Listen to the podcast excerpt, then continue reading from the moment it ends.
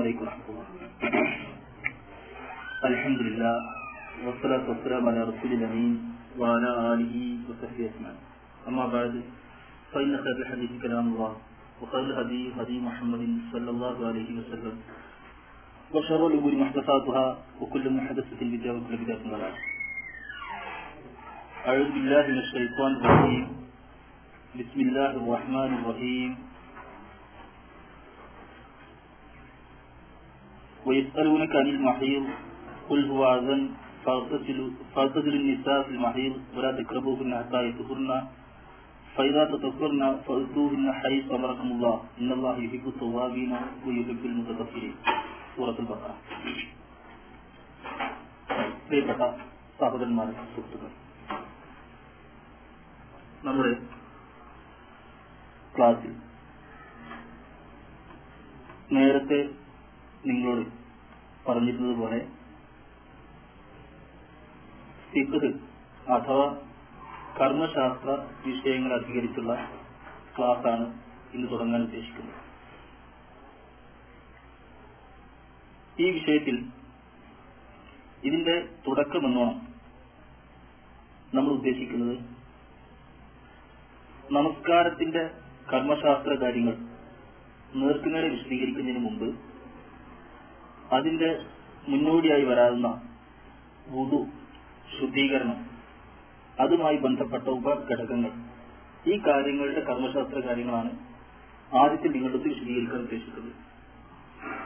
പിന്നീട് അവിടുന്ന് അങ്ങോട്ട് നമസ്കാരവും അതിന്റെ വശങ്ങളുമൊക്കെ വിശദമായി ഇൻഷാള്ള ഖുർആാനിന്റെയും ഹദീസിന്റെയും അടിസ്ഥാനത്തിൽ നമുക്ക് ചർച്ച ചെയ്യാം.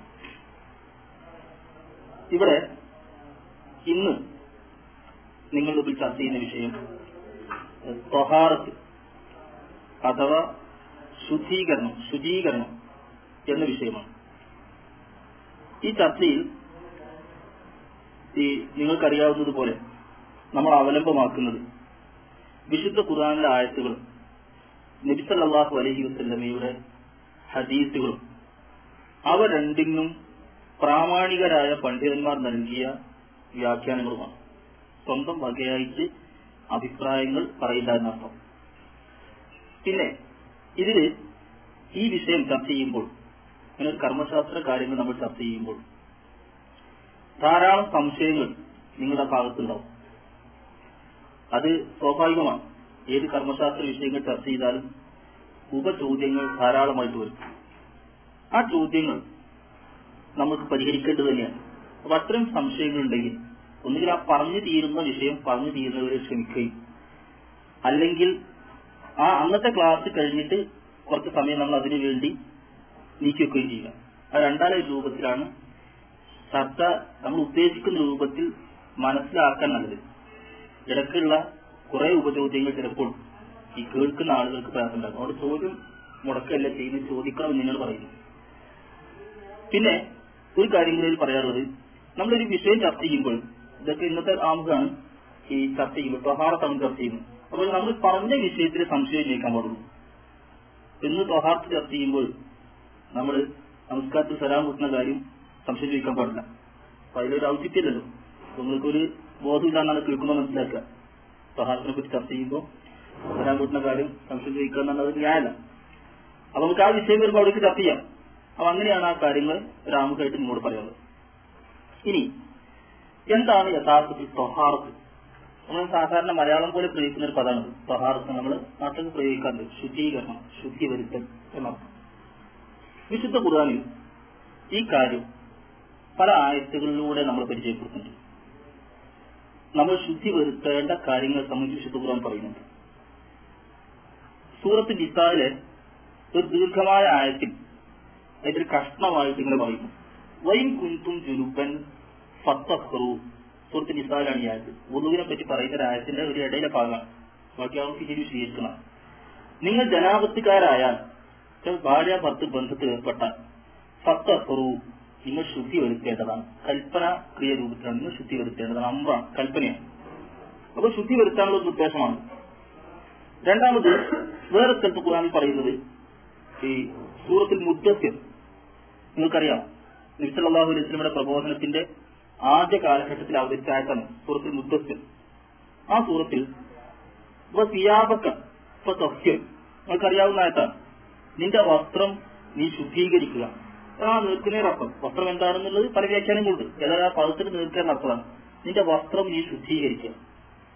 പിന്നെ സുഹൃത്തിൽ ബക്രയിൽ ഞാൻ ഓതി വെച്ച ആയത്തിന്റെ അവസാന ഭാഗത്ത് പറയുന്നത് ഇന്നല്ലാഹ യുഹിബു യുഹിബുൽ തീർച്ചയായും അള്ളാഹു തൂപ ചെയ്യുന്നവരെയും ശുദ്ധി വരുത്തുന്നവരെയും ഇഷ്ടപ്പെടുന്നു. ശുദ്ധി ആക്കുന്നവരെയും ഇഷ്ടപ്പെടുന്നു.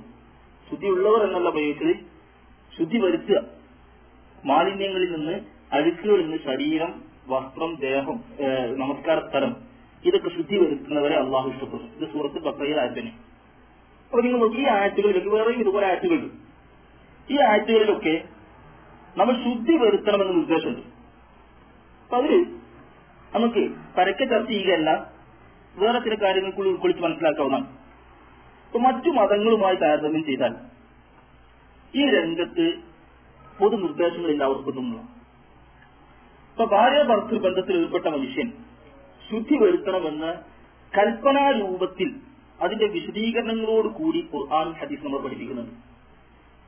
ചെറിയ അശുദ്ധി എന്നറിയപ്പെടുന്ന ചെറിയ ചെറിയ മാലിന്യങ്ങൾ അത് കൽപ്പനാ രൂപത്തിൽ ശുദ്ധി വരുത്താമെന്ന ശൈലിയിലാണ് ഖുർആാനും ഹദീസും ആൾക്കാർ പഠിപ്പിക്കുന്നത് നമുക്കറിയാം തൊഹൂറു ശത്രു ലീമാൻ ശുദ്ധി വിശ്വാസത്തിന്റെ പാതിയാണ് എന്ന നിലക്കും തിരിച്ചുള്ള പരിചയപ്പെട്ടിട്ടുണ്ട് അപ്പൊ എങ്ങനെ നോക്കിയാലും മുസ്ലിം എന്ന വ്യക്തി ഒരു വിശ്വാസിയായ മനുഷ്യൻ തന്റെ ജീവിതത്തിൽ ഉടനീളം ശുദ്ധിയോടുകൂടി ജീവിക്കേണ്ടവനാണ് വൃത്തിയോടുകൂടി ജീവിക്കേണ്ടവനാണ്.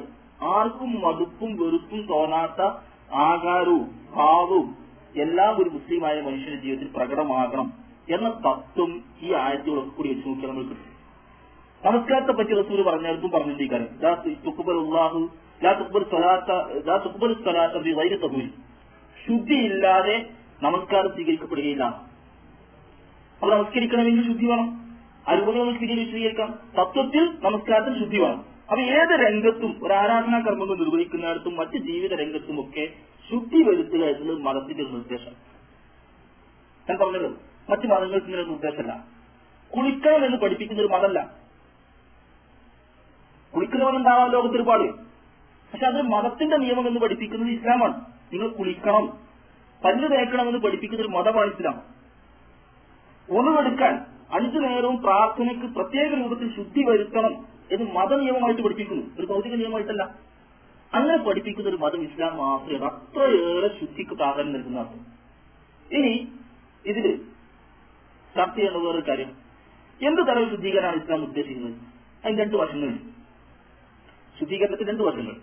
ഒന്ന് ആന്തരികമായ ശുദ്ധീകരണം. രണ്ടാമത്തത് ബാഹ്യമായ ശുദ്ധീകരണം. ആന്തരികമായ ശുദ്ധീകരണം കൊണ്ട് ഉദ്ദേശിക്കുന്നത് നമ്മൾ ഈ ചർച്ച ചെയ്യാൻ പോകുന്ന വിഷയമല്ല. അത് വേറൊരു വിഷയമാണ്. ആന്തരികം എന്നതുകൊണ്ട് മനസ്സ് മനസ്സിന്റെ ശുദ്ധീകരണത്തിനാണ് ഏറ്റവും കൂടുതൽ പ്രാധാന്യം ഞാൻ കൽപ്പിക്കുന്നത്. രണ്ടാമത്തെ പ്രാധാന്യമാണ് ബാഹ്യമായ ശുദ്ധീകരണത്തിനുള്ളൂ മനസ്സിനകത്തുള്ള ചെളി കെടുമ്പുകൾ മാലിന്യങ്ങൾ വൃത്തികേടുകൾ ഇതൊക്കെ ഒഴിവാക്കണം. അസൂയ പക വിദ്വേഷം ശിർക്ക് അടക്കമുള്ള എല്ലാ മലിനമായ വസ്തു- വസ്തുക്കളും മനസ്സിൽ ഒഴിവാക്കണം. മാലിന്യങ്ങളാണ് ഇതൊക്കെ. റസൂൽ പഠിപ്പിച്ച് നോമ്പിനെ പറ്റി പറഞ്ഞെടുത്ത്. ആർക്കെങ്കിലും തന്റെ മനസ്സിന്റെ ചേറ് ചെളി ഒഴിവായി കിട്ടണമെന്ന് ആഗ്രഹമുണ്ടെങ്കിൽ അവൻ അറാദ അൻ യദ്ഹബ തന്റെ മനസ്സിന്റെ മാലിന്യങ്ങൾ മാറിക്കിട്ടണമെന്ന് ഒരു മനുഷ്യൻ ആഗ്രഹിക്കുന്നുവെങ്കിൽ അവൻ ക്ഷമയുടെ മാസമായ റംസാൻ മാസത്തിൽ നോമ്പെടുക്കട്ടെ എന്ന് പറഞ്ഞു റംസാൻ മാസത്തിൽ നോമ്പെടുക്കാൻ പറഞ്ഞെടുത്ത് റസൂൽ പഠിപ്പിച്ചത് മനസ്സിന്റെ മാലിന്യങ്ങൾ ഒഴിവാക്കാൻ ആ മനസ്സിനുള്ളിൽ ചെളി ശരീരത്തിൽ ചെളിയാകുന്നത് പോലെ വസ്ത്രത്തിൽ ചെളിയാകുന്നത് പോലെ മറ്റു പൊടിപടലങ്ങൾ പിടിക്കുന്നത് പോലെ മനസ്സിനും പൊടിപടലങ്ങൾ പിടിക്കും ചെളി പിടിക്കും. ആ ചെളിയിൽ നിന്ന് രക്ഷപ്പെടാൻ ഒരുപാട് മാർഗങ്ങളുണ്ട്. അത് നമ്മുടെ വിഷയം വേർക്കുന്ന ആ ഭാഗത്തുള്ള ചർച്ച ചെയ്യുന്നു പക്ഷെ ഈ പ്രാധാന്യം നമ്മൾ മനസ്സിലാക്കണം. മനസ്സിന്റെ ചെളിയാണ് ആദ്യം നീങ്ങേണ്ടത്.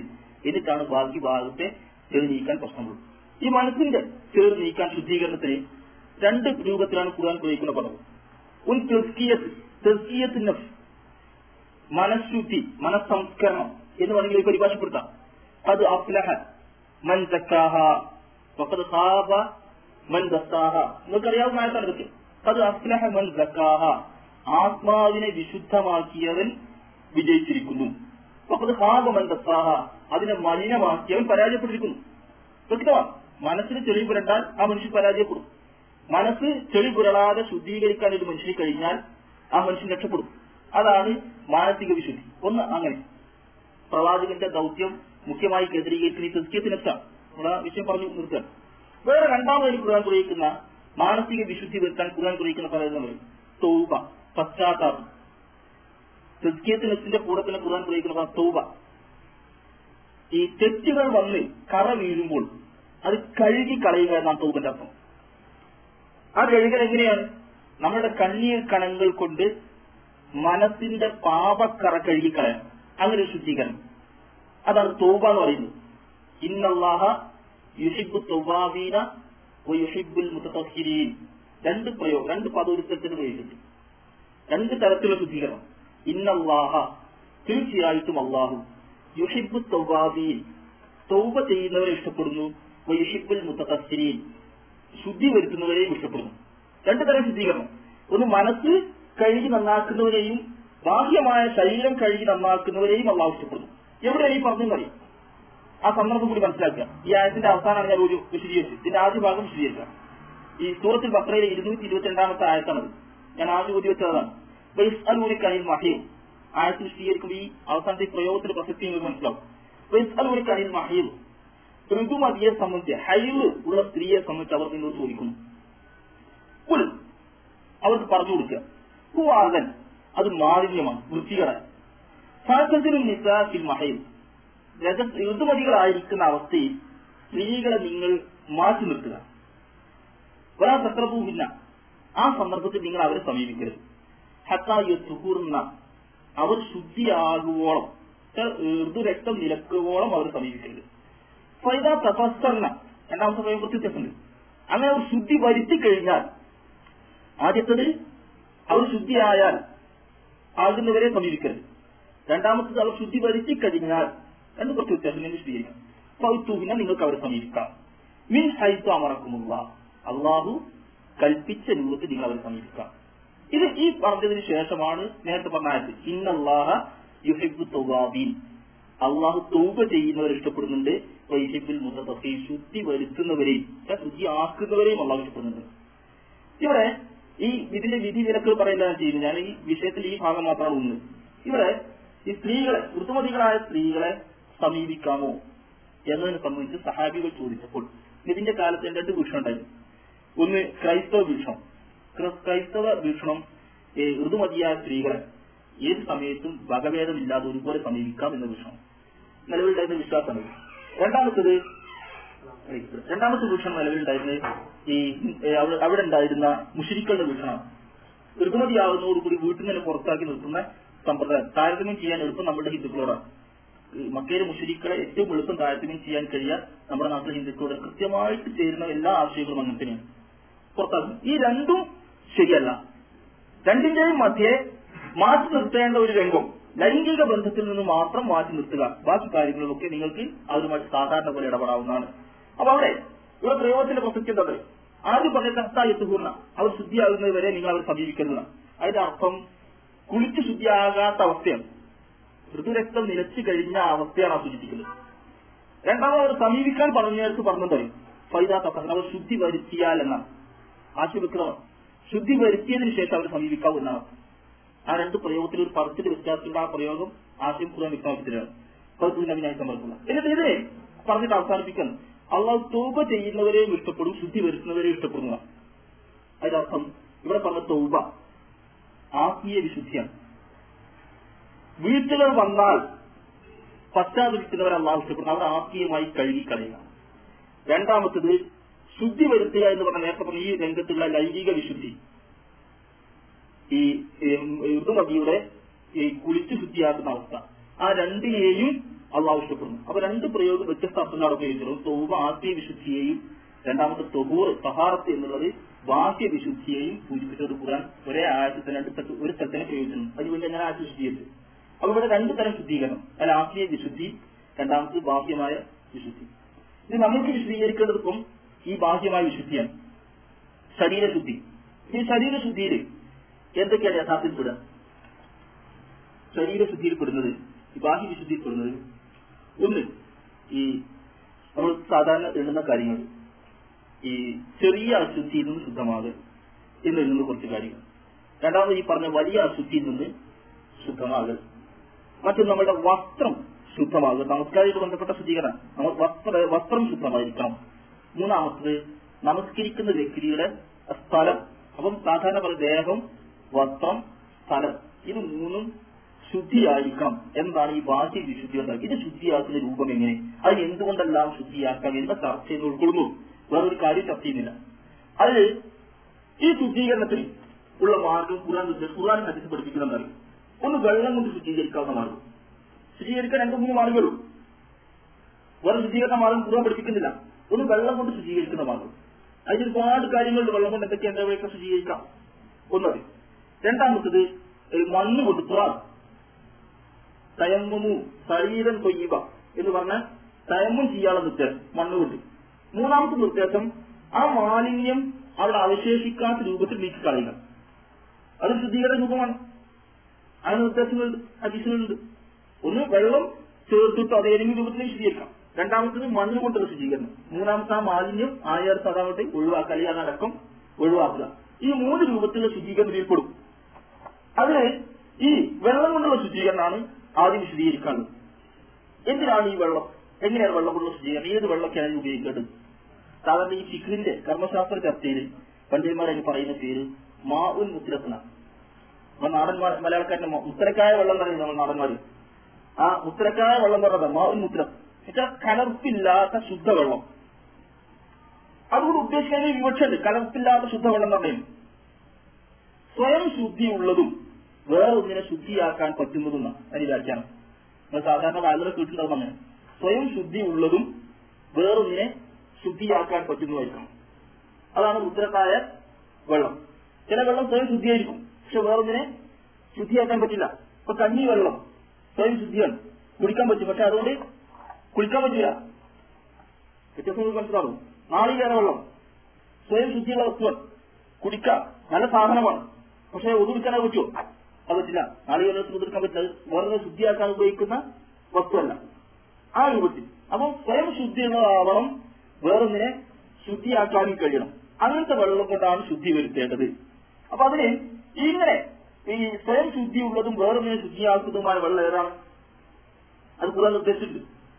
ഖുറാൻ അതിന്റെ പാഠങ്ങളുണ്ട് وينزل عليكم من السماء ماء طهو- ماء ليطهركم به ويتنزل عليكم من السماء ماء ليطهركم به സൂറത്തുൽ അൻഫാലിൽ അള്ളാഹു പറയുന്നു ഒരായത്താണ് നിങ്ങൾക്ക് അവൻ നിങ്ങളുടെ മീതെ മഴ വർഷിച്ചിട്ട് വെള്ളം ഇറക്കി തരുന്നു എന്തിനാ വെള്ളം ഇറക്കി തരുന്നത് ലിയുത്തക്കും ബിഹി വെള്ളം ഇറക്കുന്നതിന് മഴ പെയ്യുന്നതിന്റെ ഒരു ഉദ്ദേശം നിങ്ങൾ അത് ഉപയോഗിച്ച് ശുദ്ധീകരിക്കാനാണ് ഇത് ഖുറാൻ ഒരു ഉദ്ദേശമായിട്ട് നിങ്ങൾ പറയുന്നത് മഴ വർഷ വർഷിക്കുന്നതിനെ സംബന്ധിച്ച് ഖുറാനിൽ രണ്ട് മൂന്ന് സ്ഥലത്ത് ഈ ഉദ്ദേശം വിശദീകരിച്ചിട്ടുണ്ട് ഒന്ന് ഈ ആയത്താണ് പറഞ്ഞു യുദ്ധക്കിറക്കും വിധി ആ വെള്ളം ഉപയോഗിച്ച് നിങ്ങൾ ദേഹം വസ്ത്രം സ്ഥലം അതുപോലെ വസ്തുക്കളൊക്കെ കഴുകി ശുദ്ധിയാക്കാൻ വെള്ളമാണ് ഉപയോഗിക്കേണ്ടത് എന്ന് ഖുർആൻ ആ നിർദ്ദേശം തന്നെ നൽകുന്നു. വേറെ സ്ഥലത്ത് പറഞ്ഞത്? വെള്ളം ഇറക്കുന്നതിന് ഉദ്ദേശം പറഞ്ഞത്? ഈ നിങ്ങൾ കുടിക്കാൻ നിങ്ങൾക്കും നിങ്ങളുടെ കന്നുകാലികൾക്കും കുടിക്കാൻ ആണ് നിങ്ങൾക്ക് വെള്ളം ഇറക്കി തരുന്നത്.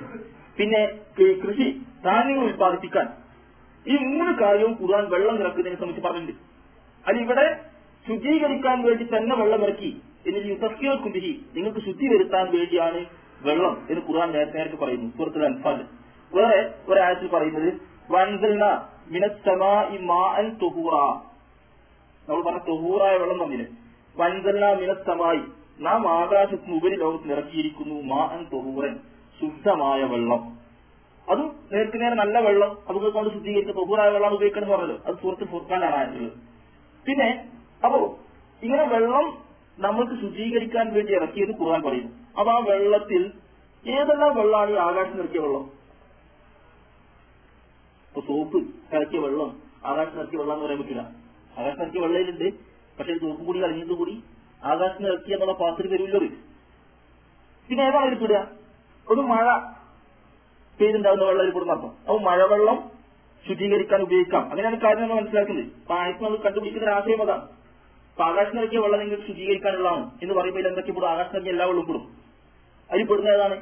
മഴ പെയ്തുണ്ടാകുന്ന ഒരു വെള്ളം ഒരു കുഴിയോ ഒരു പാത്രത്തിൽ നമ്മൾ ശേഖരിച്ചാൽ അത് മഴവെള്ളമല്ല കരുവെള്ളമല്ല വൈത്ത വെള്ളമല്ല എന്ന് പറയുന്നത് ഞാനല്ലേ ആകാശം നിറക്കിയ വെള്ളം ശുദ്ധിക്കാന്ന് കൂടുതൽ പറഞ്ഞിട്ടുണ്ട്. അതുകൊണ്ട് ആ മഴവെള്ളത്തിൽ ഒതു കൊടുക്കുക. അത് പൂരിന്റെ വൈക്കൽ അഴുക്കുണ്ടാകും വെച്ചാൽ ഞാൻ നിങ്ങൾ പറയേണ്ട ആവശ്യമില്ല. പൊടി വെള്ളം ഉണ്ടാവും എന്നൊന്നും പറയേണ്ട ആവശ്യമില്ല. ആ വെള്ളം ശുദ്ധിയാണ് എന്നുള്ള പറഞ്ഞാൽ നമുക്ക് ശുചീകരിക്കാം. പിന്നെ അതിൽ പെടുന്ന വെള്ളം ഏതാണ്? ഹിമം ഐസ്. ഇവിടെ ചിലപ്പോൾ കണ്ടിട്ടുണ്ടെങ്കിൽ നല്ല ശക്തിയായിട്ട് മഞ്ഞു വർഷം ഉണ്ടാവും ഹിമപാതം ഉണ്ടാവും ഹിമവർഷം ഉണ്ടാവും അതുണ്ടാവുമ്പോൾ അത് പാത്രത്തിൽ ശേഖരിച്ച് വെള്ളമായിട്ട് കിട്ടിയാൽ അതൊന്നും ഉപയോഗിക്കാം. അത് മഞ്ഞല്ലേ എന്ന് പറയേണ്ട ആവശ്യമില്ല. ഹിമം കൊണ്ട് ഉതിർക്കാം അതുപോലെ ആഴിപ്പഴം. ആഴിപ്പഴം ഭക്ഷിക്കാറുണ്ട് ഇഷ്ടം പോലെ ഭക്ഷിക്കും കൂട്ടത്തിൽ കെട്ടിക്കിടക്കി കിടക്കേണ്ടി വരെ. ഒന്നായിട്ട് കെട്ടിക്കിടക്കും. ആ രൂപത്തിൽ ഭക്ഷിക്കാറുണ്ട് അപ്പൊ അത് ഒരാൾക്ക് വെള്ളമായിട്ട് അതാണ് കിട്ടിയത് നിൽക്കുക അതുണ്ടായി ഒതിർക്കാം കാരണം ഖുർആൻ നിൽക്കാതെ പറഞ്ഞ ആശയത്തിന്റെ ബദിയിൽ വരുന്നതാണ് നിങ്ങൾക്ക് ഒന്ന് ശുദ്ധീകരിക്കാൻ വേണ്ടി ശരീരവും ദേഹവും വസ്ത്രമൊക്കെ ശുചീകരിക്കാൻ സ്ഥലമൊക്കെ ശുചീകരിക്കാൻ വേണ്ടി നിങ്ങൾക്ക് അള്ളാഹു മഴ വർഷിപ്പിച്ചിരിക്കുന്നു. പിന്നെ ഈ ആയത്തുകളുടെ അടിസ്ഥാനത്തിലല്ലാതെ ഈ കാര്യം മനസ്സിലാക്കാൻ കഴിയും. നിരുത്തല്ലാഹുലിന്റെ വിശദീകരണം മനസ്സിലാക്കാൻ കഴിയും. അതിവിടെ മനസ്സിലാവുന്നത് റസൂൽ അവിടുത്തെ പ്രാർത്ഥനയിൽ ഈ നമസ്കാരത്തിന്റെ ആമുഖമായിട്ട് നമ്മൾ നടത്തുന്ന പ്രാർത്ഥന നമ്മൾ പറയുന്ന വജ്ജത്തു. അതല്ലാത്ത ഒരുപാട് പ്രാർത്ഥനകളുണ്ട് അവർ പകരമായിട്ട് അതിൽ റസൂൽ നടത്തിയ ഒരു പ്രാർത്ഥന എന്താ അറിയും അള്ളാഹുമ്മ ബാഴ്സ് ബൈനി وبين خطاياي كما بعثت بين المشرق والمغرب اللهم نقني من خطاياي كما ينقى الثوب الابيض من الدنس പിന്നെ അള്ളാഹുമ നക്കീനി ബിത്തൽജി വൽ മായി വൽ ബർ ഇതൊക്കെയുള്ള പദങ്ങളാണ് ഇതിന്റെ അർത്ഥം പറഞ്ഞത് അള്ളാഹുവെ എന്റെ പാപങ്ങളെയും എന്നെയും ഈ ദുവാന്തരങ്ങൾ വെച്ചാൽ കിഴക്കും പടിഞ്ഞാറും തമ്മിലുള്ള അകലം ഉണ്ടാക്കണം വെച്ചാൽ അത്രയും അകലം എന്റെ പാപങ്ങളുമായിട്ട് എനിക്കുണ്ടാക്കണേ എന്നിട്ട് പിന്നെ പറയുന്നത് എന്റെ പാപങ്ങളെ പുറത്തുവണങ്ങി ഈ സെൽജ് മഞ്ഞ് ആളിപ്പഴം അതൊക്കെ ഉപയോഗിച്ച് കഴുകി കളയണേണം അപ്പൊ അതിന്റെ അർത്ഥം എന്താണ്? കഴുകി കളയാൻ ശുദ്ധീകരിക്കാൻ അതൊക്കെ ഉപയോഗിക്കാന്നല്ലേ? അപ്പൊ റസൂർഖാൻ ആ പ്രാർത്ഥന ആ കാര്യം വെക്കുന്നതാണ് പിന്നെ ഇതേ ആചാര പ്രാർത്ഥന വേറെ സ്ഥലത്ത് നടത്തുന്നുണ്ട് മയ്യ നമസ്കാരത്തിൽ മയ്യത്തിന് വേണ്ടി പ്രാർത്ഥിക്കുന്നത് ഇതേ ആശയുള്ള പ്രാർത്ഥന അള്ളാഹു റഹമു എന്ന് പറഞ്ഞിട്ട് ആ മയ്യത്തിന് വേണ്ടി പ്രാർത്ഥന നടത്തുന്നത് അതിൽ അതിൽ ഈ വിത്ത് വൽ മായി വൽ ബറത്ത് ഐസും ഈ മഞ്ഞും ആളിപ്പഴവും ഒക്കെ ഉപയോഗിച്ച് വെള്ളം ഉപയോഗിച്ച് പറഞ്ഞ ആ മയ്യത്തിന്റെ പാപഗതി കഴുകിക്കളയണേ ശുദ്ധീകരിക്കണേ എന്ന് പറയുന്നുണ്ട്. അപ്പൊ അതിനെന്ത് മനസ്സിലാക്കാം? ആ വസ്തുക്കളും ശുചീകരണത്തിലുള്ള തന്നെയാണ് അപ്പൊ ഐസാണ് വിചാരിച്ചിട്ട് ഐസ് കൊണ്ട് ഒതുക്കാൻ പറ്റില്ല എന്ന് പറയണ്ട. ഐസ് ഒരിക്കൽ വെള്ളം കൊണ്ട് ഒതുക്കാം ശുചീകരണത്തിന് ഉപയോഗിക്കാം. ആലിപ്പഴം കിട്ടിയാൽ അത് ശുചീകരണത്തിന് ഉപയോഗിക്കാം. ഏത് അങ്ങനത്തെ ആകാശത്തിലിറങ്ങിയ ആ രൂപത്തിലുള്ളതൊക്കെ ശുചീകരണത്തിന് ഉപയോഗിക്കാവുന്നതാണ് അപ്പം ഇതാണ് ഒരു ഒരു കാര്യം പഠിക്കാനുള്ളത്. വെള്ളമാണ് ശുചീകരിക്കാനുള്ള ഒന്നാമത്തെ വസ്തു. അതിന് വേണ്ടിയാണ് അള്ളാഹു ആകാശത്തിന് വെള്ളം ഇറക്കുക അതിന്റെ ഒരു ഉദ്ദേശം അതാണ്. അതിൽ ആകാശം ഇറക്കിയ വെള്ളത്തിൽ മഴ പെടും ഹിമം പെടും പിന്നെ ആലിപ്പഴം പെടും. ഇതൊക്കെ ശുചീകരിക്കാൻ ഉപയോഗിക്കാവുന്ന വസ്തുവാണ്. ഇനി വേറൊരു രണ്ടാമത്തെ ഒരു കാര്യം വിശദീകരിക്കാനുള്ളത്. ഈ വെള്ളത്തിന്റെ വകുപ്പിൽ ഈ സമുദ്രജലം ഉപയോഗിക്കാൻ പറ്റുമെന്നല്ല സമുദ്രജലം കൊണ്ട് ഉള്ളെടുക്കാൻ പറ്റും എന്നാണ് പ്രശ്നം. ഇതിന് സാധാരണ രീതിയിൽ നമുക്ക് ഉണ്ടാകാവുന്ന സംശയം എന്താണ്? സമുദ്രജലം ഉപയോഗിക്കാൻ പറ്റുന്ന സംശയം വേണ്ടാതെ. ഉപ്പുള്ള ജലമാണ്. പിന്നെ അതിൽ ഒരുപാട് കുട്ടികൾ ചത്തടക്കാറുണ്ട് ഏഹ് ശവം അടിഞ്ഞു കൂടാറുണ്ട്. എല്ലാം കൂട്ടി തള്ളൽ ഈ സമുദ്രത്തിലാണ്. എല്ലാം അവസാനം ചെന്ന് ചേരുന്ന സമുദ്രത്തിലാണ്. അതുകൊണ്ട് ഒന്നെടുക്കാൻ പറ്റുള്ളൂ ഇപ്പൊ നമ്മളിപ്പോ കടന്ന് സന്ദർശിക്കാൻ പോവാണ്. അല്ലെങ്കിൽ ഇങ്ങനെ ബീച്ചിലൊക്കെ പോയിരിക്കുമ്പോൾ ഒതുക്കേണ്ടി വന്നു ഒരു പ്രായോഗിക പ്രശ്നങ്ങളൊക്കെ നിങ്ങൾ ചിന്തിച്ച് കടൽ കയറി പോകണോ പോണോ അത് ഒതുക്കാൻ പറ്റുന്നുള്ളൂ ഇത് റസൂലിന്റെ അടുക്കൽ അവതരിപ്പിച്ച പ്രശ്നം. ഒരു സമുദ്രയാത്രയിൽ ബന്ധപ്പെട്ട ആളുകൾ റസൂലാണ്ട് വന്ന് ചോദിച്ചു റസൂലെ ഞങ്ങൾ യാത്രയിൽ അവരുടെ വഞ്ചി ഞങ്ങൾ കുടിക്കാൻ ശുദ്ധജലം കുറച്ച് കൊണ്ടുപോകാറുണ്ട്. അത് ഞങ്ങൾക്ക് യാത്രയ്ക്ക് ഉപയോഗിക്കുന്നതാണ്. അത് ഞങ്ങൾ കുടിക്കാൻ മാത്രമേ ഉപയോഗിക്കുള്ളൂ. അത് ഞങ്ങൾ ഒന്നെടുക്കാനും ശുചീകരിക്കാനൊക്കെ അത് ഉപയോഗിച്ചാൽ ഞങ്ങൾക്ക് ചിലപ്പോൾ വെള്ളം കുടിക്കാണ്ടാവില്ല. അതുകൊണ്ട് ഞങ്ങൾക്ക് ഈ സമുദ്രത്തിലെ ജലം കൊണ്ട് ഒതുക്കൂടെ ഞങ്ങൾക്ക് ശുചീകരിച്ചുകൂടെ കുളിക്കാൻ അങ്ങനത്തെ ശുചീകരണത്തിന് ഉപയോഗിച്ചൂടെ? എന്ന് ചോദിച്ചപ്പോൾ റസൂലിന് കൊടുത്ത മറുപടി തരും ഇതാണ് ആ വിഷയത്തിൽ അടിസ്ഥാനം. റസൂലിന്റെ ആ മറുപടി. ഹുമത്തൊഹൂറു മാ ഉഹു ഹില്ലു വൈദ്യത്തുഹു എല്ലാ ഹദീസ് ഗ്രന്ഥങ്ങളുള്ള ഹദീസാണ് ഹുവ തൊഹൂറു ഉഹു. സമുദ്രത്തിലെ വെള്ളം ശുദ്ധമാണ്. റസൂലിന്റെ മറുപടി. ഒരു ഒറ്റ വാക്കിൽ മറുപടി പറഞ്ഞു? പക്ഷെ എവിടെയും കുളിക്കാവുന്ന മറുപടി. മാവുഹു അതിന് വെള്ളം ശുദ്ധമാണ്. ഏതാവസ്ഥയിലും സമുദ്രജലം ശുദ്ധമാണ്. പിന്നെ ഒരു ഷെല്ല് മൈത്തു അതിലെ ശവങ്ങൾ ഹലാലാണ്. ഭക്ഷിക്കാൻ നടക്കും മത്സ്യം തട്ടാൽ ശവാണെന്ന് പറഞ്ഞ് ഒഴിവാക്കിയിട്ടില്ല ആ ശവം തിന്നാം. മറ്റു ശവങ്ങളൊക്കെ ഹറാമാണ്. അലൈക്കുമുൽ മൈത്തത്തു വദ്ദമു ഖിൻസീർ വമാ ഉഹില്ല ലിഗൈരില്ലാഹി ബിഹി വൽ മുൻഹനിഖത്തു വൽ മൗഖൂത്ത് വൽ മുത്രദ്ദിയത്തു വൽ നസീഹത്ത് എന്നിങ്ങനെ പത്തെട്ട് പത്ത് ഇങ്ങനെ ഇനങ്ങൾ എണ്ണുന്നുണ്ട് അതിൽ ആദ്യം തുടങ്ങുന്നതിനാണ് ഹിജീമത്ത് അലൈക്കുമുൽ മൈത്തത്തു വദ്ദമുന നിങ്ങൾക്ക് അള്ളാഹു ശവവും രക്തവും ഹറാമാക്കിയിരിക്കുന്നു. പിന്നെ ചത്തത് അല്ല ഈ കുത്തി കുത്തുകൂടി ചത്തത് കുടുങ്ങി ചത്തത് കഴുത്തിന് കുടുങ്ങി ചത്തത് വീട് ചത്തത് എന്നൊക്കെ പറഞ്ഞാൽ താഴലിന്റെ പല രൂപങ്ങൾ അവർക്ക് ഹറാമാണെന്നാണ് വിശദീകരിക്കുന്നത്. പക്ഷെ ഇവിടെ റസൂൽ ആയത്തിൽ അറിഞ്ഞുകൊണ്ട് തന്നെ വ്യാഖ്യാനിക്കുന്ന റസൂലിനെ സമുദ്രത്തിലെ ശവം നിങ്ങൾക്ക് അനുവദനീയമാണ്. അതിന് മുമ്പുള്ള പറഞ്ഞത് അതിൽ വെള്ളം നിങ്ങൾക്ക് അനുവദനീയമാണ്. അപ്പൊ നിങ്ങൾക്ക് മനസ്സിലാക്കാം സമുദ്രജലം ഊതെടുക്കാൻ ഉപയോഗിക്കാം കുളിക്കാൻ ഉപയോഗിക്കാം അപ്പൊ അതിൽ കുളിച്ച ഉപ്പാവൂല കേട്ട് ഉണ്ടാവും അതിനെന്താ ഒരു പ്രശ്നമില്ല അത് തുറച്ചു പറയണം അവിടെ ബുദ്ധിമുട്ടുണ്ടെങ്കിൽ. ഇവിടെ എന്താ പ്രശ്നം അറിയോ ഒടുക്കാൻ പറ്റുമല്ലോ എന്നുള്ള. ശരീരത്തിൽ ഉപ്പാവോ? ഇങ്ങനെ ഉപ്പ് ശരീരത്തിനായ വേറെ പ്രശ്നങ്ങളുണ്ട്. ചൊറിച്ചിലുണ്ടാവും. അതൊക്കെ വേറെ പ്രശ്നം അതും കുറച്ച് കളയാന്ന് പറയുന്നത് അത് പറഞ്ഞു കൊടുക്കില്ല ഒതുക്കാൻ പറ്റുമെന്ന് ചോദിച്ചാൽ വേറെ വെള്ളമൊന്നുമില്ല സമുദ്രത്തിലേ ഉള്ളൂ. ഒതുക്കാൻ പറ്റുമോ? അതിന് വിധി ഒതുക്കാൻ പറ്റുന്നതിന്. അതിലൊരു പ്രശ്നം അയാളുടെ ഒരു പൂർണമാണ്. അയാൾ അവിടെ നിസ്കരിച്ചാൽ ശുദ്ധവെള്ളം കൊണ്ട് വേറെ കിണറ്റിലെ വെള്ളം കൊണ്ട് എടുത്ത പൂജ തന്നെ അയാൾക്ക് അതിന് കിട്ടി യാതൊരു കുഴപ്പമില്ല അപ്പൊ ആ നിലയ്ക്ക് സമുദ്രജലം ശുദ്ധമാണ്. ഇപ്പൊ വെള്ളത്തിന്റെ ഇനത്തിൽ മല ഹിമം ഇതാണ് എന്താണ്? ആലിപ്പഴം പിന്നെ സമുദ്രജലം. ഈ വെള്ളമൊക്കെ ശുദ്ധീകരണത്തിൽ ഉപയോഗിക്കാത്ത വെള്ളമാണ്. പിന്നെ വേറൊരു ഹദീസ്. അല്ല വേറൊരു ഭാഗം വരുന്നത്. വേറൊരു വെള്ളം വരുന്നത്. സംസം വെള്ളം. നമ്മളെ സംസം വെള്ളം ഉണ്ടല്ലോ. ദന്തം വെള്ളം. ഇത്. ഇത് ഒന്ന് കുടിക്കാൻ പറ്റുന്ന ആൾക്കാർ കുടിക്കാനും അങ്ങനത്തെ ആവശ്യങ്ങൾ ഉപയോഗിക്കാറുണ്ട് അത് റസൂൽ പഠിപ്പിക്കുന്ന രൂപമാണ്. റസൂലിനെ പറ്റി പറഞ്ഞിട്ടുള്ളൂ ചോദിക്കാൻ പറ്റും ഒതുക്കാൻ പറ്റും. തിരുസലാഹു അലൈഹി സ്വലം ഹജ്ജിന് വന്നപ്പോൾ അത് കുടിക്കുകയും അതിൽ നിന്ന് ഒതുടിക്കുകയും ചെയ്തിട്ടുണ്ട്. വിശ്വാസം ചെയ്ത് കാണിച്ചു കൊടുത്തിട്ടുണ്ട്. അതുകൊണ്ട് പ്രശ്നമല്ല. അപ്പൊ സംസം വെള്ളമാണ് വിചാരിച്ചിട്ട് ഒന്നെടുക്കാൻ കൊടുക്കേണ്ടതല്ല. അതിന് വേറെ ടാപ്പ് പോയി നോക്കേണ്ട ആവശ്യമില്ല. ആ വെള്ളം കുടിക്കുകയും ചെയ്യാം. അതിന്റെ മഹത്വം ദിവസം വിശദീകരിച്ചിട്ടുണ്ട്. സംസം എന്തുദ്ദേശമാണോ അയാൾ കുടിക്കുന്നത്? ആ ഫലം അതിന് ലഭിക്കുന്ന വിശദീകരിച്ച അങ്ങനെയാണ് മാവ് സംഘം ലിമാ ശുരിബ ലഘു. സംസം വെള്ളം എന്തിനു വേണ്ടി കുടിച്ചോ അതിനു വേണ്ടിയുള്ളതാണ്. ഒരാൾ രോഗ സമയത്തിന് വേണ്ടി ആ നീയത്തോട് കൂടി പ്രാർത്ഥിച്ചുകൊണ്ട് പറിച്ചുകൊണ്ട് കുടിച്ചാൽ പലയാൾക്ക് കിട്ടുന്ന അതിന് അങ്ങനത്തെ പ്രത്യേകതകൾ ഉണ്ടാവാം. ഏതായാലും റസൂടെ വിശദീകരിച്ചിട്ടുണ്ട്. രണ്ടാമത്തെ അത് ഒതുക്കാൻ പറ്റും. റസൂർ സലഹുലമ ഒതു കൊടുക്കാൻ സംസം വേറെ ഉപയോഗിച്ചിട്ടുണ്ടാവും. നമുക്ക് നമുക്കത് ഉപയോഗിക്കാം. പിന്നെ അതിൽ പിന്നെ വേറെ കത്തുകളൊന്നും വരേണ്ടതില്ല. പിന്നെ വേറൊന്ന് വരുന്നേ വെള്ളം. ഒരു തർക്കമുള്ള വെള്ളം എന്താ പറയും നമ്മുടെ നാട്ടിൽ ഒരാൾ ഉപയോഗിച്ച വെള്ളം കൈയിട്ട വെള്ളം തൊട്ട വെള്ളം ദേഹത്ത് നിന്ന് ഇങ്ങനെ ഒതെടുത്തിട്ട് പാത്രത്തിലായ വെള്ളം അതുകൊണ്ട് ഒതെടുക്കാൻ പറ്റുമെന്നാണ്. കാരണം പറഞ്ഞ് മാവുൻ മുസ്താമല്ല മുസ്താമലായ വെള്ളം കൊണ്ട് വേദലക്ക് മൂല്യമൊരു പല. മുസ്താമലായ വെള്ളം. ഉപയോഗിച്ച വെള്ളം. അത് ഒതുക്കാൻ പറ്റും. അത് ശുദ്ധീകരണത്തിൽ പറ്റുന്നു അത് പറ്റും. അപ്പൊ നമ്മളുടെ നാട്ടിലെ വിശ്വാസം തുടരും ഈ പാത്രത്തിൽ ഒരു ബക്കറ്റിൽ വെള്ളം ശേഖരിച്ച് അതിൽ ഒന്നും എടുത്താൽ ഒന്നും ശരിയാവില്ല. ചില പള്ളിയിലൊക്കെ ഷാഫി മതേപാരല്ല ഈ ഹനഫി അതുപോലെ പള്ളിയിലേക്ക് പോയി നോക്കിയാൽ കാണാം ഈ ഹൗലും ഉണ്ടാവും പിന്നെ ഒരു ഇതുണ്ടാവും. കിള്ളി എന്ന് പറയുന്നത് ജബന. അത് കുടിച്ചിട്ടുണ്ടാവും ഒരു പാത്രം വെച്ചിട്ടുണ്ടാവും. അത് ഒന്നെടുക്കാനാണ് അതിന് ഹൗലിന്ന് വെള്ളം എടുത്തിട്ട് അതിന് ശരിക്കും ഒതുക്കുള്ളൂ ഹൗലിൽ കൈയിട്ട് ഒതുക്കാൻ ഉണ്ടാവും ഒന്നും ശരിയാവില്ല. കാരണം മുസ്താബ് ഉപയോഗിച്ച വെള്ളമായി. ഉപയോഗിച്ച വെള്ളം ശുദ്ധിയല്ല. അങ്ങനെയാണ് കാരണം. ഇത് ശരിയല്ല.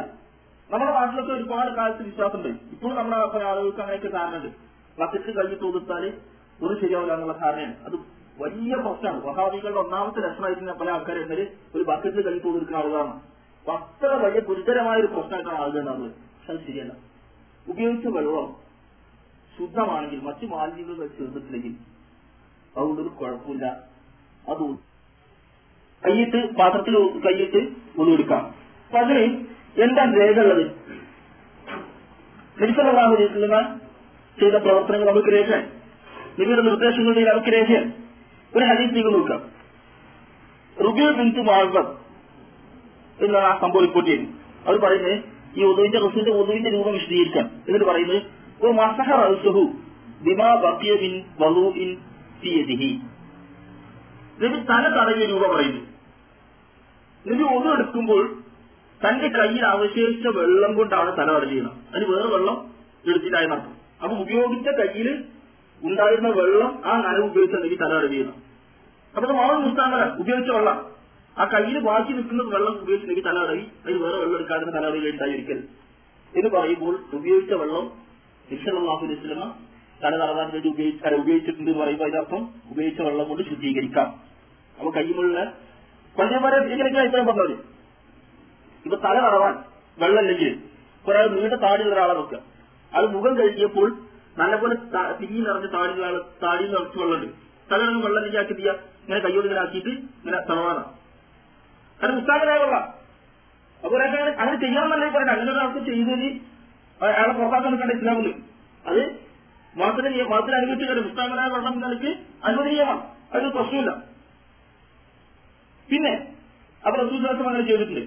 പിന്നെ വേറെ റിപ്പോർട്ടിൽ അബുദാബിന്റെ റിപ്പോർട്ടിൽ അന്ന റസൂലി സല്ലാഹു അലൈഹി വസല്ലം വസല്ലം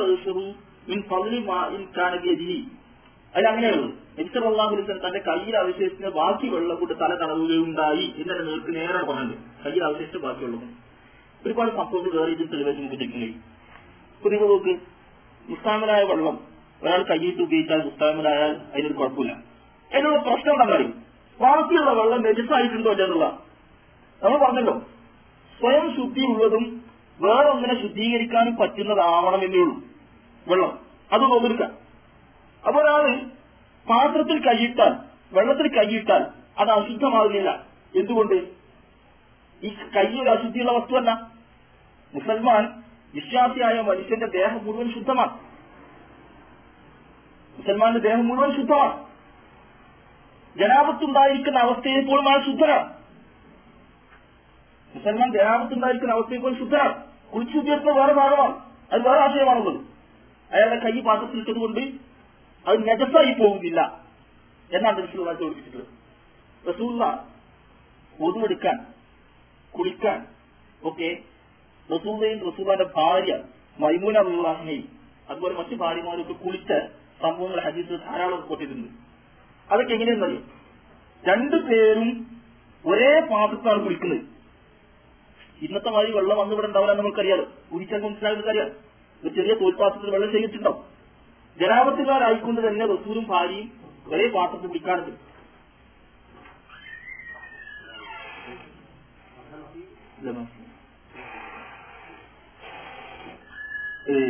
റസൂല ഭാര്യമാരും അതുപോലെ കുളിക്കാറുണ്ട്. അപ്പൊ അതിന്റെ അർത്ഥം എന്താണ്? എന്താ കുളി കഴിഞ്ഞിട്ട് അതിന് ഊർക്ക് ചെയ്യും ഒരു പ്രശ്നമല്ല. വിശ്വാസം അങ്ങനെയൊക്കെ പറഞ്ഞിട്ടുണ്ട്. ഈ കയ്യിട്ട് ഒന്നെടുത്ത് രണ്ടുപേരും കുളിച്ച ബാക്കി തന്നെ ഒന്നെടുക്കുകയും ആ കുളി കുളി കുളി ശുദ്ധീകരണം തന്നെയാണോ അങ്ങനെ കുളിക്കുകയൊക്കെ ചെയ്തിട്ടുണ്ട്. അപ്പൊ അത് ഉപയോഗിച്ച വെള്ളമാണ്. അതിനൊന്നും പ്രശ്നമില്ല. അപ്പൊ അതിന് ഇത് വസ്തുവാസം താണ്ട ഏഹ് ബക്കറ്റിൽ കയ്യിട്ട് ഒന്നെടുത്ത് ടാപ്പിനകത്തോട് ഒന്നെടുക്കാൻ കൊടുക്കുന്നതിന്റെ പ്രശ്നമില്ല. ആർക്കും ഏത് പാത്രത്തിലും കയ്യിട്ട് ഒന്നെടുക്കാം പക്ഷെ അതിൽ വേറൊരു പൊതു നിയമം റസൂള്ള പഠിപ്പിച്ചത് അത് നമ്മൾ മനസ്സിലാക്കണം. അവൾ ഈ ഉദാഹരണം പറയുന്നതിന്റെ കൂടെ തന്നെ മനസ്സിലാക്കേണ്ട വേറൊരു കാര്യം. ഈ രാവിലെ എഴുന്നേറ്റ് വന്നിട്ട് കൈ പുറത്തേക്ക് കഴുകാതെ പാത്രത്തിൽ കൈ എടുത്ത് നിർദ്ദേശിച്ചു ആ നിർദ്ദേശം നമ്മൾ പഠിക്കേണ്ടതാണ് ഈ ഒഴിച്ച് തന്നെ. കാലത്ത് എഴുന്നേറ്റ് വരുന്ന ഒരാൾ കൈ പുറത്തേക്ക് മൂന്ന് പ്രാവശ്യം കഴുകാതെ നേരിട്ട് ഒരു കൈ അയാൾ അത് ഇറക്കരുതാണ് നബിയിൽ പറഞ്ഞ കാരണം നിന്റെ കൈ രാത്രി എവിടെയായിരുന്നു നിനക്ക് അറിയാൻ കഴിയില്ല? എന്തൊക്കെയായിരുന്നു അറിയാൻ കഴിയില്ല? വൃത്തികളൊക്കെ ആയിട്ടുണ്ടാവും എന്തെങ്കിലും ജന്തുക്കളൊക്കെ അരിച്ചതോ ചത്തതൊക്കെ നമ്മുടെ കയ്യുമായി അയച്ചിട്ടുണ്ടാവും അപ്പൊ ശുദ്ധിയുടെ കാര്യത്തിൽ വളരെ മികച്ചുള്ള മതം ആ കാര്യം ഉദ്ദേശിക്കുന്നത് പുറത്തേക്ക് മൂന്ന് പ്രാവശ്യം കഴുകിയതിന് ശേഷമേ പാത്രത്തിൽ വെള്ളം കൈയിടാവൂ അപ്പൊ അതൊക്കെ നമുക്ക് ഈ പ്രായോഗികമായ ചില ഭാഗങ്ങളുണ്ട്. നമ്മുടെ സ്ത്രീകളൊക്കെ പഠിപ്പിക്കേണ്ട കാര്യമാണത്. കാലത്ത് എഴുന്നേറ്റ് കുളിക്കാതെ വൃത്തിയാകാതെ നേരിട്ട് അടുക്കളയിൽ പോയിട്ട് ഏഹ് ചായ ഉണ്ടാക്കാനും ഒക്കെ പോകുന്ന പോകുമ്പോൾ നിർദ്ദേശിക്കാവുന്നതാണ് കയ്യിൽ കഴുകാം വൃത്തിയാക്കണം നിർദ്ദേശിക്കാവുന്നതാണ് ഏഹ് അതിന് നിർദ്ദേശിക്കുന്നതിൽ ഒരു പ്രയാസമില്ലാത്ത അവർ പറഞ്ഞു കൊടുക്കേണ്ടത് തന്നെയാണ് കാരണം അറിയാത്തതാണെങ്കിൽ അവർ ഭർത്താവിനോടുള്ള സ്നേഹം കൊണ്ടായിരിക്കും നമ്മൾ എഴുന്നേൽക്കുന്നതിന് തന്നെ പോയി ചായ ഉണ്ടാക്കരുത് അപ്പൊ അതിൽ ഈ വൃത്തികൾ മനസ്സിന്റെ നിയമമാണല്ലോ. ആ വൃത്തികേട് വരാതിരിക്കാൻ നബി നിർദ്ദേശിച്ച് പാത്രത്തിൽ കൈയിടുന്നതിന് മുമ്പ് കഴുകി ശുദ്ധിയാക്കിയിട്ട് വേണം പാത്രത്തിൽ കൈയിടാം എന്ന് റസൂൽ നിർദ്ദേശിച്ചു അപ്പൊ കൈയിട്ട് ഒരു കൊണ്ട് ഒരാളുടെയും ഒളിവിന് ഒരു കോട്ടം സംഭവിക്കില്ല ഒരു ന്യൂനതയും സംഭവിക്കില്ല. നിസ്താമരായ ഉപയോഗിച്ച വെള്ളം ശുദ്ധമാണ്. പിന്നെ എപ്പോഴാണ് അശുദ്ധിയാവുന്നത്? ഉപയോഗിച്ച വെള്ളം അശുദ്ധിയാവും. അതെപ്പോഴാ? അതിൽ ആ രൂപത്തിൽ നജിച്ചു വീണാൽ. ഒരു കുറച്ച് വെള്ളത്തിൽ ആ വെള്ളത്തിന്റെ വെള്ളം എന്ന് ശുദ്ധ വെള്ളം എന്ന് പറയാൻ പറ്റാത്ത രൂപത്തിൽ അതിനെ കവച്ചു നിൽക്കുന്ന രൂപത്തിൽ നജിച്ചു വീണാൽ ആ വെള്ളം ഇൻസാൻ. അപ്പൊ മാവും മുത്തിനൊക്കെ പറഞ്ഞ ശുദ്ധവെള്ളം എന്ന് പറയില്ല. ആ പ്രയോഗത്തിനുള്ള പ്രസക്തിയതാണ് ശുദ്ധവെള്ളം എന്ന് പറയാൻ പറ്റുമെന്നുള്ള സ്വന്തം ശുദ്ധിയുള്ളതും വേറെ ശുദ്ധീകരിക്കാൻ ആ വെള്ളം പറ്റുമെന്നാണ് പരിശോധിക്കേണ്ടത് ഒരു ടാങ്കിൽ കുറെ മാലിന്യം വന്ന് ചേർന്നു അത് ഒറ്റനോട്ടത്തിൽ തന്നെ അതിന്റെ നിറം മണം രുചിയൊക്കെ ഭേദം വന്നിട്ടുണ്ട് അത് സ്വയം ശുദ്ധിയല്ല ഉറപ്പായല്ലോ. സ്വയം ശുദ്ധിയല്ലാത്ത വെള്ളം വേറൊന്ന് ശുദ്ധീകരിക്കാൻ ഉപയോഗിക്കാൻ പറ്റില്ല. അപ്പൊ ആ നിരക്ക് മാലിന്യം വന്ന് ചേരുമ്പോഴേ വെള്ളം ശുദ്ധിയല്ലാതാവുകയുള്ളൂ. അല്ലാത്ത അവസ്ഥയിൽ ഉപയോഗിച്ച വെള്ളം തൊട്ട വെള്ളം അവിടെ നിന്നൊരു പ്രശ്നമില്ല. തൊട്ട വെള്ളങ്ങളൊക്കെ ഉപയോഗിച്ച് ഒതുക്കുകയും ചെയ്യാം. പിന്നെ വേറെയുള്ള ഒരു ഭാഗം ചർച്ചയ്ക്ക് രീതിയിൽ വരാവുന്ന ഒരു ഭാഗം. ഈ ശുദ്ധമായ വസ്തുക്കൾ സോപ്പ് കുങ്കുമം അതുപോലെ എന്തെങ്കിലും വസ്തുക്കൾ ശുദ്ധമായി നമ്മൾ ഉപയോഗിക്കുന്ന സാധനങ്ങൾ വൃത്തിയുള്ള സാധനങ്ങൾ നമ്മൾ ശരീരത്തിൽ ഉപയോഗിക്കുന്ന കഴിക്കുന്ന സാധനങ്ങൾ ഇങ്ങനത്തെ സാധനങ്ങളൊക്കെ വീടായി ആ വെള്ളം പിന്നെ ഒതുക്കാൻ പറ്റണം അത് ശുദ്ധമാണോ? എന്നാണ് പ്രശ്നം.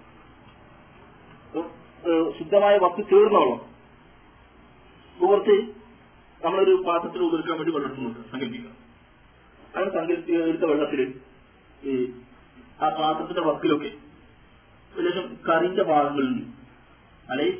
കൂട്ടാൻ വെച്ച് കഴിയുമ്പോൾ തന്നെ കുറച്ച് നേരം കഴുകിയിട്ട് പോകാതെ പറ്റി പിടിച്ച് നിൽക്കുന്നുണ്ട്. എനിക്കുണ്ടാവാറോ അല്ലെങ്കിൽ തലേ ദിവസം മാവ് കഴിച്ച പാത്രമായിരിക്കും. മാവ് കഴിച്ച പാത്രത്തിൽ പെട്ടെന്ന് നല്ല വരത്തി കഴുകിയിട്ടില്ലെങ്കിൽ പോകില്ല അതായത് ഇങ്ങനെ മാവക്കനെ അരിമാവക്കനെ ഗോതമ്പിന്റെ മാവ് കൂട്ടി പിടിച്ച് നിൽക്കുന്നുണ്ട്.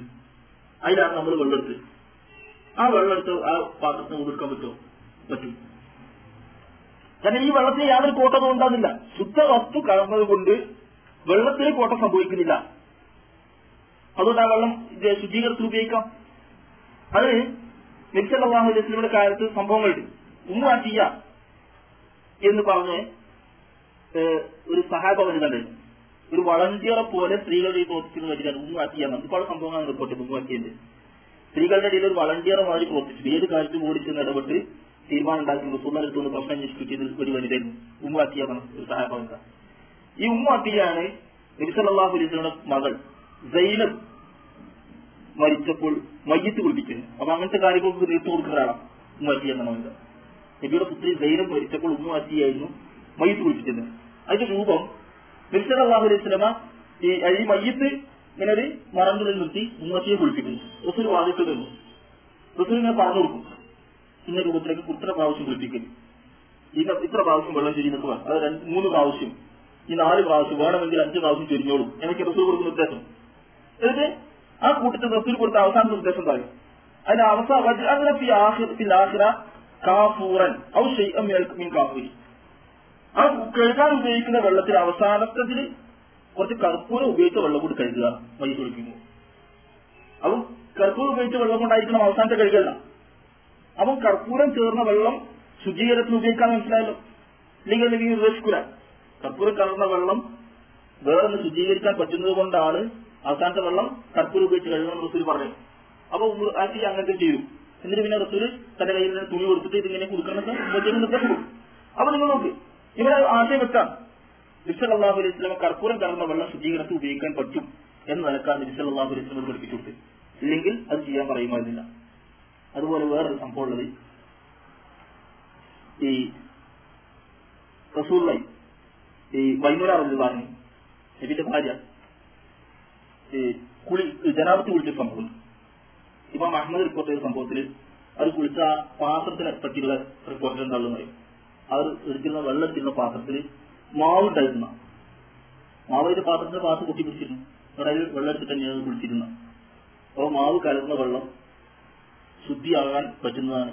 അതുകൊണ്ട് കുളിക്കാം. കുളി നമ്മൾ ശുചീകരണമാണ് ജനാപത്ത് കുളിക്കുകയാണ്. ജനാപത്ത് വിളിക്കാൻ പറ്റും. അതുകൊണ്ട് കുഴപ്പമില്ല. ഇതിന് പൊതുവായ തത്വം ഞാൻ നേരത്തെ പറഞ്ഞു ഈ ചേരുന്ന വസ്തു മുഖേന അത് ശുദ്ധമായ വെള്ളം എന്ന് പറയാൻ പറ്റാത്ത രൂപത്തിൽ നിറവേദം വരാൻ പാടില്ല. കലർത്ത് വരാൻ പാടില്ല. ആ രൂപത്തിൽ അവസ്ഥ വരുമ്പോഴാണ് അത് മറ്റൊന്നിനെ ശുദ്ധീകരിക്കാൻ പറ്റാത്ത അവസ്ഥ വരുന്നത്. സ്വയം ശുദ്ധിയുള്ളതാണ് മാവ് കലക്കിയൊരു വെള്ളം കുറെ മാവ് കലങ്ങിയത് അത് അസുഖം നെഗസാന്ന് പറയാൻ പറ്റില്ല അത് സ്വയം ശുദ്ധിയുള്ള പക്ഷെ ഒന്നുകൂടി ഒന്നുകിക്കാനേ പറ്റില്ല. അതാണ് അതിന്റെ വ്യത്യാസം. അപ്പൊ ഇതാണ് അതിന് പൊതുവായിട്ട്. അപ്പൊ ശുദ്ധ വസ്തു കലർന്ന വെള്ളമാണെങ്കിൽ ആ വെള്ളം ഈ അതിന്റെ നിറവും കുറവൊന്നും മാറാത്ത അവസ്ഥയിൽ ഒരു വെള്ളം എന്ന നിലയ്ക്ക് നിലനിൽക്കുന്നുണ്ടെങ്കിൽ അത് നമുക്ക് എന്ത് ചെയ്യാം? ഒതുക്കാനോ അതുപോലെ ശുദ്ധീകരണത്തിനൊക്കെ ഉപയോഗിക്കാൻ പറ്റുന്ന പിന്നെ വേറെ ഒരു വിഷയം കൂടി പറയാനുള്ളൂ. അതുകൊണ്ട് നമുക്ക് ആ വിഷയം അവസാനിപ്പിക്കാം. വെള്ളമായിട്ട് ബന്ധപ്പെട്ട്. ഈ മാലിന്യം ചേർന്ന വെള്ളം. മാലിന്യം ചേർന്ന് പറഞ്ഞാൽ നമ്മൾ ശുദ്ധവസ്തു ചേർന്ന വെള്ളത്തെ പറ്റി പറഞ്ഞു. കുറഞ്ഞില്ല ജസ് കുറച്ച് വെള്ളത്തിലായി. എന്നാൽ പിന്നെ ആ വെള്ളം ഉപയോഗിക്കാൻ പറ്റുമെന്നുള്ള അതിൽ രണ്ട് രൂപമുണ്ട്. ഉപയോഗിക്കാൻ പറ്റാവുന്ന രൂപമുണ്ട് ഉപയോഗിക്കാൻ പറ്റാത്ത രൂപമുണ്ട്. പറ്റുന്ന രൂപം എങ്ങനെയാണ്? നമ്മൾ നേരത്തെ പറഞ്ഞ പറ്റും തന്നെ. അതായത് ഒരു ചെറിയ സ്പർശമൊക്കെ ഉള്ളുവെങ്കിൽ ശരിക്കും ആ വെള്ളത്തിന്റെ ഗുണവും നിലവും വ്യത്യാസപ്പെടാത്ത രൂപത്തിൽ ഒരു ചെറിയ സ്പർശമാണെങ്കിൽ അതുകൊണ്ട് ഒരു കുഴപ്പമില്ല. ഇനി റസൂല പറഞ്ഞെന്തായി നിസ്സാസം ഈ വെള്ളത്തെ പറ്റി ഒരൊറ്റ പ്രയോഗം നടത്തിയിട്ടുണ്ട്. അത് മാവു തുഹൂറ്. വെള്ളം ശുദ്ധമാണ്. ഒരു പൊതു തത്വം പറഞ്ഞ വെള്ളം ശുദ്ധമാണ്. ലാ യുനജ്ജിസുഹു ചെയ്യും അതിനൊന്നും നജസാക്കി കളയില്ലാണ് പിന്നെ ഒരു റിപ്പോർട്ട് അങ്ങനെ വേറെ റിപ്പോർട്ടിലുള്ളത് ഈ നിരിസലാഹുര്യത്തിലുമ പറഞ്ഞ വേറെ സംഭവം രണ്ട് പുല്ലത്തുള്ള വെള്ളം. അത് നജത്ത് വേറെ അശുദ്ധാവിലാണ്. അതിന് കണക്കാക്കി നമ്മൾ ഈ ഹൗദൊക്കെ ഉണ്ടാക്കും നമ്മുടെ നാട്ടിൽ അതിന്റെ ആൾ മൂലം കണക്കാക്കിയിട്ട് ഹൗദൊക്കെ അതിനേക്കാൾ ചെറുതാൻ പാടില്ല. അതിനേക്കാൾ നെസ്സായി പോകും മുത്താമലായി പോകുന്ന ആ വിശ്വാസത്തിന് തരാം പക്ഷെ അത് മാത്രമല്ല പ്രശ്നം. രണ്ട് പുല്ലത്ത് വെള്ളത്തിൽ ധാരാളം നെൽസ് വീണ് അതിന്റെ നിറവും മണവും രുചിയും വന്നാലോ വ്യത്യസ്തം വ്യത്യാസം വന്നാലോ? അപ്പൊ ഉപയോഗിക്കാൻ പറ്റില്ല. അപ്പൊ കുറച്ച് കൂടുതൽ വെള്ളത്തിൽ അല്പം എന്തെങ്കിലും നജസായതുകൊണ്ട് അത് ഒതുവിന് തടസ്സാവുന്നില്ല ഒരാൾക്ക് ഐ അത്രയും എനിക്ക് എനിക്ക് വേണ്ടാന്ന് പറയും. ഒരാൾക്ക് താല്പര്യമായിട്ട് ഒഴിവാക്കി അത് വേറെ പ്രശ്നം. പക്ഷെ അതിന്റെ വിധി എന്താണ്? അത് ഒതുക്കാൻ പറ്റുമെന്ന് തന്നെയാണ് പിന്നെ ഈ വെള്ള നജത്തിനേക്കാൾ കൂടുതൽ ഇപ്പൊ ലേശം നജസും കൂടുതൽ വെള്ളവും ഒക്കെ ആണെങ്കിൽ അത് ഉപയോഗിക്കാം റസൂദാന്റെ കാലത്ത് നിങ്ങൾക്ക് അറിയാവുന്ന സംഭവമുണ്ട്. ഈ ഒരു അറാബി പള്ളിയിൽ വന്ന് മൂട്ടിച്ച സംഭവമുണ്ട്. നബി സാഹിബ് ഇരിക്കുന്നത് നാട്ടുപുറത്തുകാരൻ അറാബി വന്നിട്ട് അയാൾക്ക് അതിന്റെ മര്യാദകളൊന്നും അറിയില്ല അത് ഇസ്ലാമിനെ കുറിച്ച് പഠിച്ചു വന്നിട്ടുള്ളൂ. അയാൾ നേരിട്ട് വന്നിട്ട് അയാൾക്ക് മൂത്രമൊഴിക്കാണ്ടായപ്പോൾ അയാൾ പള്ളിക്ക് മുന്നിൽ പോയിട്ടുണ്ട് മൂത്രമൊഴിച്ചു നബി ഇത് കണ്ടു. ഇതൊന്നും ചെയ്തില്ല. നബി ഇങ്ങനെ നോക്കുന്നു. ചില സഹായങ്ങൾക്ക് വാളുണ്ടാക്കാൻ തുടങ്ങി. അതിനകത്തുണ്ടാക്കും പള്ളിന്റെ അകത്ത് കയറി മൂത്രിക്കാൻ നിന്നാൽ ആളുകൾക്ക് ഉൾക്കൊള്ളാൻ കഴിയില്ല. പള്ളി പിന്നെ ഇന്നത്തെ അവരുടെ പള്ളിയെല്ലാം കൂടി മനസ്സിലാക്കുക മണലിൽ ഇരിച്ച പള്ളിയാണ്. അവിടെ ഇവിടെ മുറ്റത്തിന്റെ താഴ്ന്നു പോവുകയും നബി ഒന്നും നബി അവിടെ എന്നാൽ മൂത്ത് ഒരു അയാളെ ബുദ്ധിമുട്ടിക്കുന്നതാണ്. അയാൾ മൂത്രമൊഴിച്ച് കഴിയട്ടെ ആവശ്യമാണ് ഇത് നമുക്ക് നബിന്റെ ആ സമീപം നോക്കണം നിങ്ങൾ. നമ്മളെ ഈ പള്ളിയിലെ പാമ്പ് കൊടുക്കാൻ ആൾക്കാരും വരുന്നില്ല. രണ്ടാമത് അധികം നിസ്കരിക്കാൻ വന്നാൽ ചൂടാകേണ്ട? കാരണം ഹൗദിലധികം വെള്ളം നടക്കണം അപ്പൊ പിന്നെ അതിന് ചൂടാകുന്ന ആ ശരിയല്ല നീ പറഞ്ഞ അയാളെ അയാളെ ആവശ്യം നിർവഹിക്കട്ടെ എന്നാ എന്നിട്ടേക്കായിട്ട് പറഞ്ഞത് ഇതാവും അയാൾ മുത്തേക്ക് അയാൾ കൂടും അയാൾ മൂത്രമൊഴിക്കട്ടെ ഗൗരി കൊല ഗൗരി സജനമിന്മായി ഔ ജനൂപമിന്മായി സൈന്യമാ ഒഴിത്തും മുയസ്സിരി വലത്ത് വലത്തുമാസിരി സുഖം വാക്ക് നോക്കണെങ്കിൽ നിങ്ങൾ അയാളെ മൂത്രമൊഴിക്കണം പക്ഷേ പിന്നെ റസൂൽ ഒരാളുടെ ഒരു പാത്രത്തിൽ തോൽപാത്രത്തിൽ അത് ഉപയോഗിക്കുന്ന പാത്രമാണ്. അതിൽ വെള്ളം കൊണ്ടുവരാൻ മതി ഒരു പാത്രം വെള്ളം കൊണ്ടുവരാൻ അയാൾ കൊണ്ടുവരും. എന്നിട്ട് ഇത് വാങ്ങിയിട്ട് ഹദീസിനെ പറയുന്നില്ല. ആ കപ്പാവാണ്. ഇത് വാങ്ങിയിട്ട് ആ വെള്ളം കൊണ്ടുവരാൻ അതിൽ അങ്ങോട്ട് ചോദിച്ചു എന്നിട്ട് അയാൾ വിളിച്ചു പറഞ്ഞ് ഇത് മൂക്കിക്കാനുള്ള സ്ഥലമല്ല. നമസ്കരിക്കാനുള്ള സ്ഥലമാണ്. അതുമായിട്ട് ബന്ധപ്പെട്ട കാര്യങ്ങൾ പറഞ്ഞു അയാൾ നിർദ്ദേശം കൊടുക്കുന്നു. ഇവരുടെ വെള്ളം കിട്ടാൻ നബി വാങ്ങി പിന്നെ ഒഴിച്ച് വേറെ കൊത്തുകളൊക്കെ ഉണ്ടാക്കാനും ഇത് വാങ്ങി ഒഴിച്ചു. എന്നിട്ട് കുറച്ച് നിർദ്ദേശം പറയും. പൈനമാ ഒഴിച്ചു മുയസ്സിരി. നിങ്ങൾ ജനങ്ങൾക്ക് എളുപ്പമാക്കാൻ വേണ്ടി നിയോഗിക്കപ്പെട്ടവരാണ്. ഫലം തുപാഴ്ത്തു മാസിരി ജനങ്ങൾ ഞെരുക്കാൻ വേണ്ടിയല്ല നിങ്ങൾ അയച്ചിട്ടില്ല ജനങ്ങൾക്ക് ഇടങ്ങൾ ഉണ്ടാക്കാനല്ല നിങ്ങൾ പറഞ്ഞയച്ചത്. ജനങ്ങൾ നന്നാക്കി എളുപ്പമാക്കാനാണ് നിങ്ങൾ പറഞ്ഞത് നിങ്ങൾ നിയോഗിച്ചുള്ള അതിന് വേണ്ടിയാണ്. എന്നാണ് കിട്ടാതെ പറഞ്ഞു പിന്നെ നിങ്ങൾ നോക്ക്. നിങ്ങൾ ഇതിന് നമ്മൾ നമ്മൾ പിക്കിന്റെ ഭാഗം ഏതാണ്?